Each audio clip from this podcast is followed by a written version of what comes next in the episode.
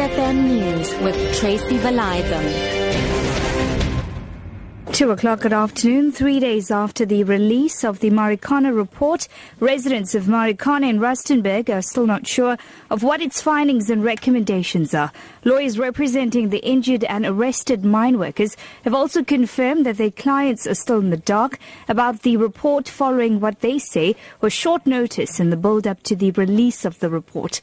On Thursday night, the lawyers and their clients gathered in Lonmin offices to watch the report's release live on television only to find that the television sets were not working and the event was not properly planned.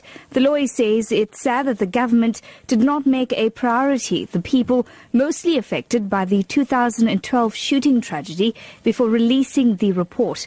Attorney Kathleen Hardy. When the families arrived, the feed on the television was not working. So the families are unable to comment purely on the basis is that they, they don't know what the recommendations are. They did not hear them. Um, the injured and arrested mine workers did not hear what those recommendations are. Um, it's unfortunate. It's disgraceful. 70 shacks have been burnt following a fire in Denver, south of Johannesburg. It's believed that a paraffin stove fell while a woman was cooking inside her shack. No one has been injured. Johannesburg Emergency Services, Robert Mutlatsi, says disaster management officials are in the area to offer assistance. Disaster management officials will be compiling a list of those affected family members, and then from there they will be they should be able to assist in terms of food parcels and also a temporary shelter if there's a need for them to uh, get one. The N2 highway near Strand outside Cape Town has been reopened following a service delivery protest earlier today.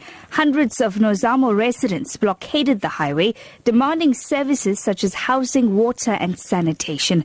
Western Cape Traffic Chief Kenny Africa says law enforcement agencies will continue to monitor the situation. The situation on the N2 at Broadlands, where we had a protest action and closed off one lane, is back to normal. The protesters are now moving towards Lwandle and uh, we reopened the N2 for traffic. And finally, to wrap up this afternoon, KwaZulu-Natal can expect cloudy and rainy conditions today during what has been so far a sunny winter.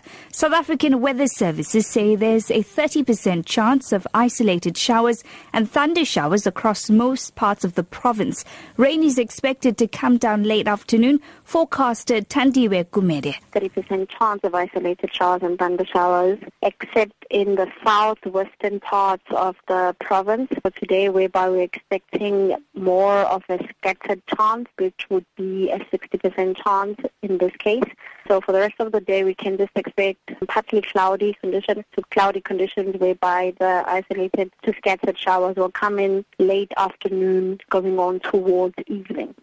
Your top story at two, three days after the release of the Marikana report, residents of Marikana and Rustenburg are still not sure of what its findings and recommendations are. For Lotus FM News, I'm Tracy Valaydham. I'll be back with more news at three o'clock.